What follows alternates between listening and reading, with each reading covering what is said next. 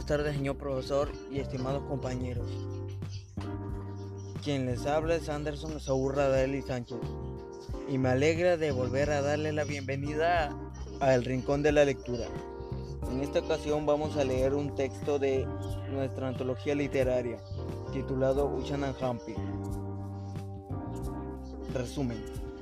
Ushanan Hampi narra un impresionante capítulo de la justicia implacable de los Yayas, el Tribunal de Justicia de la Comunidad Andina, que castigan la osadía del ladrón Kunzemayi.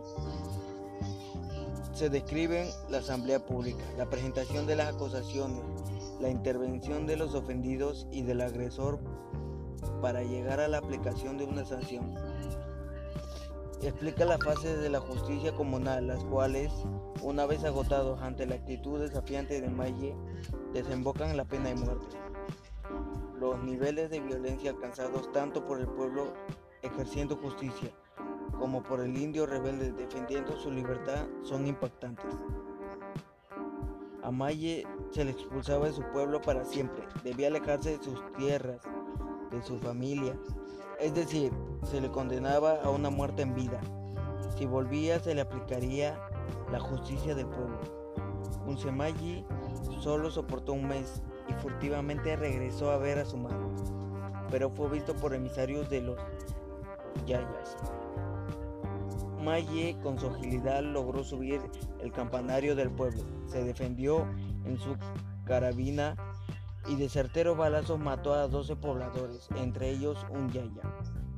Preocupados, los pobladores decidieron hacerle una trampa, y cuando él bajó, los pobladores armados con armas y fuego lo atacaron en grupo. Luego lo descuartizaron y colocaron sus órganos en una casa abandonada.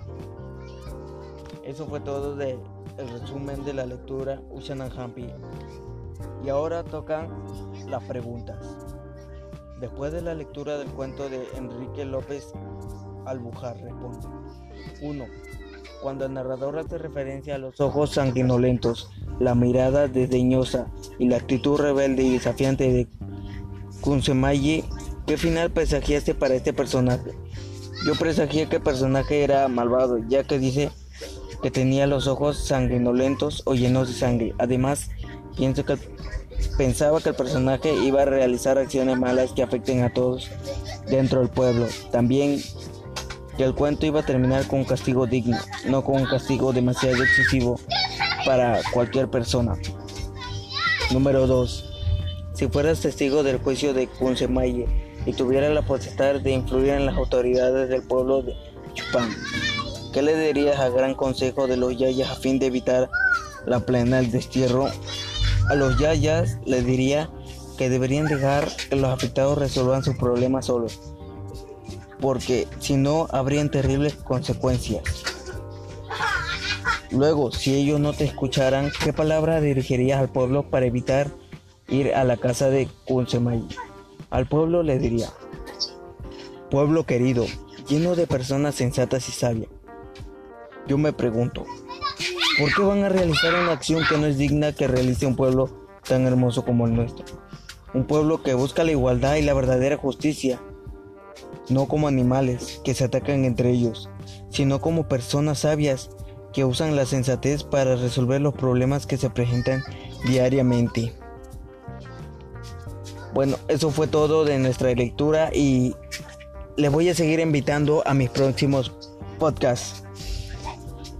Les doy gracias y no olviden leer, porque la lectura fortalece la mente. Cuídense mucho y hasta una próxima ocasión.